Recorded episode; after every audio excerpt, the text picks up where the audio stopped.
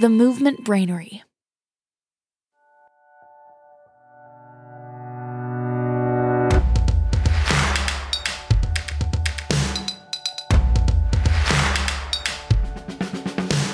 You're listening to Masters in Motion, a limited edition podcast about physical therapy leaders and their stories so that we can apply those same lessons to our own lives and the challenges that lie ahead.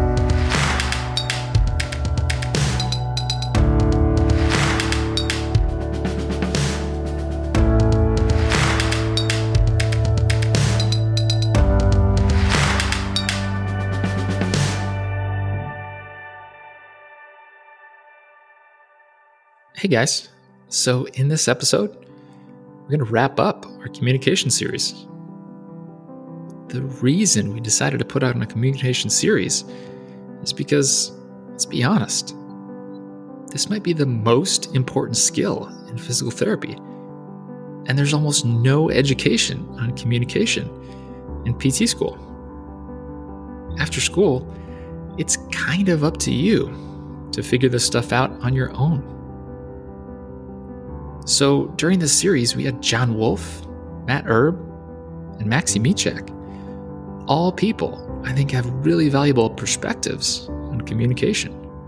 Remember, John Wolf came from a sports medicine background, and he noticed how important this stuff was. Matt Erb had his own lived experience with trauma, and Maxi Miciak just loved working with people that were a little bit tougher probably not surprisingly, there were a lot of key themes that came up in these interviews. And I want to talk about what those were. But before I do, I do want to chat about something that I touched on a couple times during these interviews. Something that I'm interested in. Integrating some concepts from mindfulness into physical therapy practice.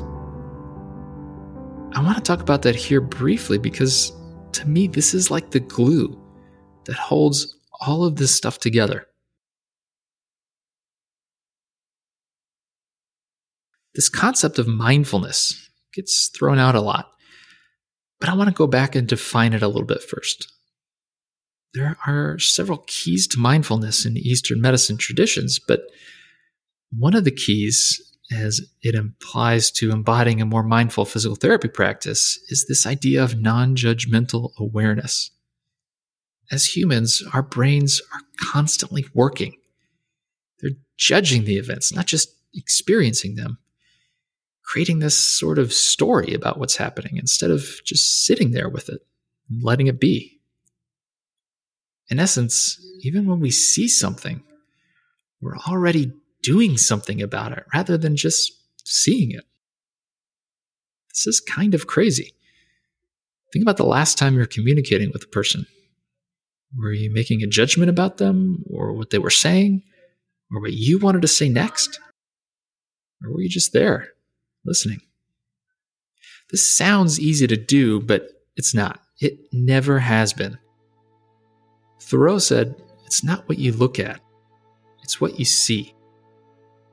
And I think that quote applies more to physical therapy in all forms, but particularly communication in so many ways. The difference between looking and seeing, between touching and feeling, and between listening and hearing is awareness.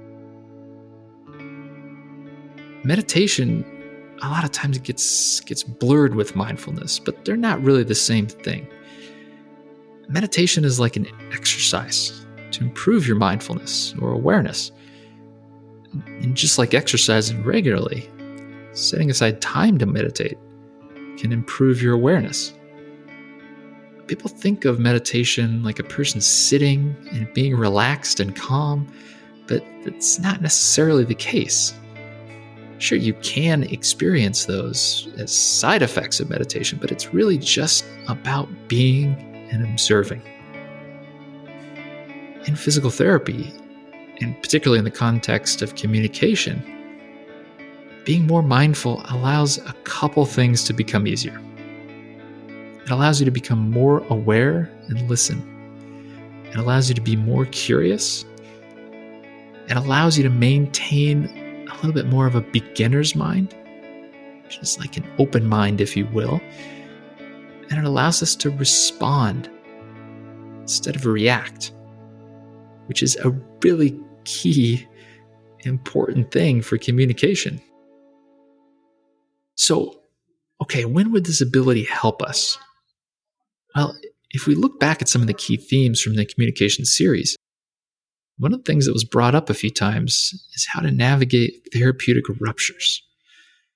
Times when the patient might start to question the value of their relationship with you, uh, which John Wolfe describes here. So in psychotherapy, it's not uncommon to have a relationship where you know you're you're working through some things, but part of the the psychotherapist's job is to challenge the patient in ways. It, it's it's not unlike what we're doing as physical therapists we're trying to create an adaptation in their body, which means we have to challenge their body, right? We ask them to do an exercise. We ask them to think about things and to activate things differently. Or, and sometimes we're actually using our hands to move their body so that they can move it better. Psychotherapy is the same. And the ability to, to create this adaptation, to really stress, if you will, we're stressing the body they're stressing one's mind and or beliefs and sometimes emotional capacity is the um, is is their ability to connect and guide people into it. If at any point the patient feels or sometimes the therapist either feels as though a line has been crossed and uh, a line's crossed meaning you've pushed me too far there'll be a coping strategy that usually means that I don't trust you anymore, and I don't like you, or I've, I've somehow, um, I'm going to disconnect from you because somehow I've, I've, I caught on to something that, that tells me I don't want to be a part of this. And so it's a really tricky balance, and and uh, with it's a really tricky balance for a, a good therapist to be able to challenge somebody, but keep them also in rapport, in alignment in uh, in relationship.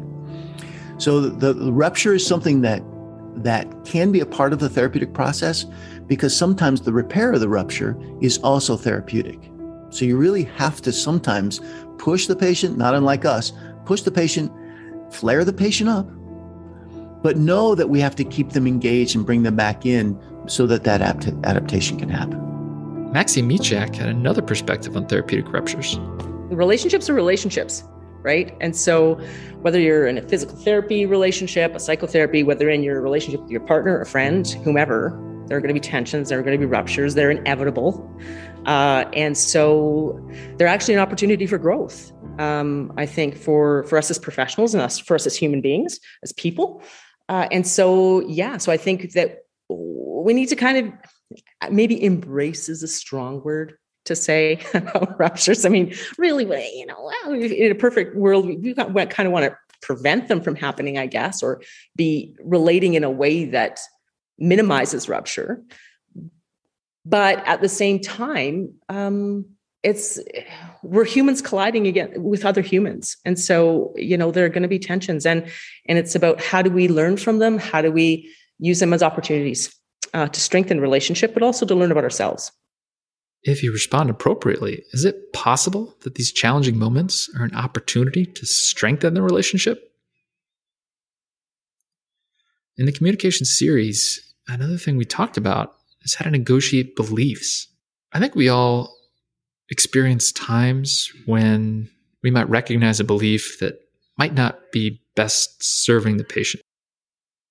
But how do we react when that's the case? Here are John Wolfe's thoughts. Well, you you don't talk them out of it. That's the first thing. Beliefs are beliefs are interesting constructs.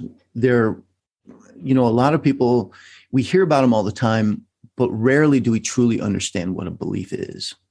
A belief is something that someone holds to be true, and we see this especially now in today's uh, kind of political environment. People, in order to have a belief, in order to maintain a belief, you have to omit and distort facts. So, beliefs are something that we hold to be true. They aren't necessarily true, but we, we hold them to be true, which which means that if we hold something to be true, if we if we have a belief that something is is that the I'm going to use a bad example, but the election's stolen. If we have a belief about that, well, it's going to be tough to talk somebody out of that. So generally, in the framework with a relationship centered approach is we we use the patient's understanding of the problem. And, and this is to where it is certainly patient slanted, where we have to meet them where they are. So what we would do is we we would start, uh, we would stay with the patient and say, okay, I wonder if you'd be willing to entertain a, a different, an, an additional idea. Okay. Now, this gets to the skills of us being great teachers. Now, for us to work with that person, we we have to understand how they think about it, how they believe it. We have to kind of create something that they can bridge over to. All right. So that's a process. And it's yeah. usually a skilled language process. We can do that. And Maxi Miciak put it similarly.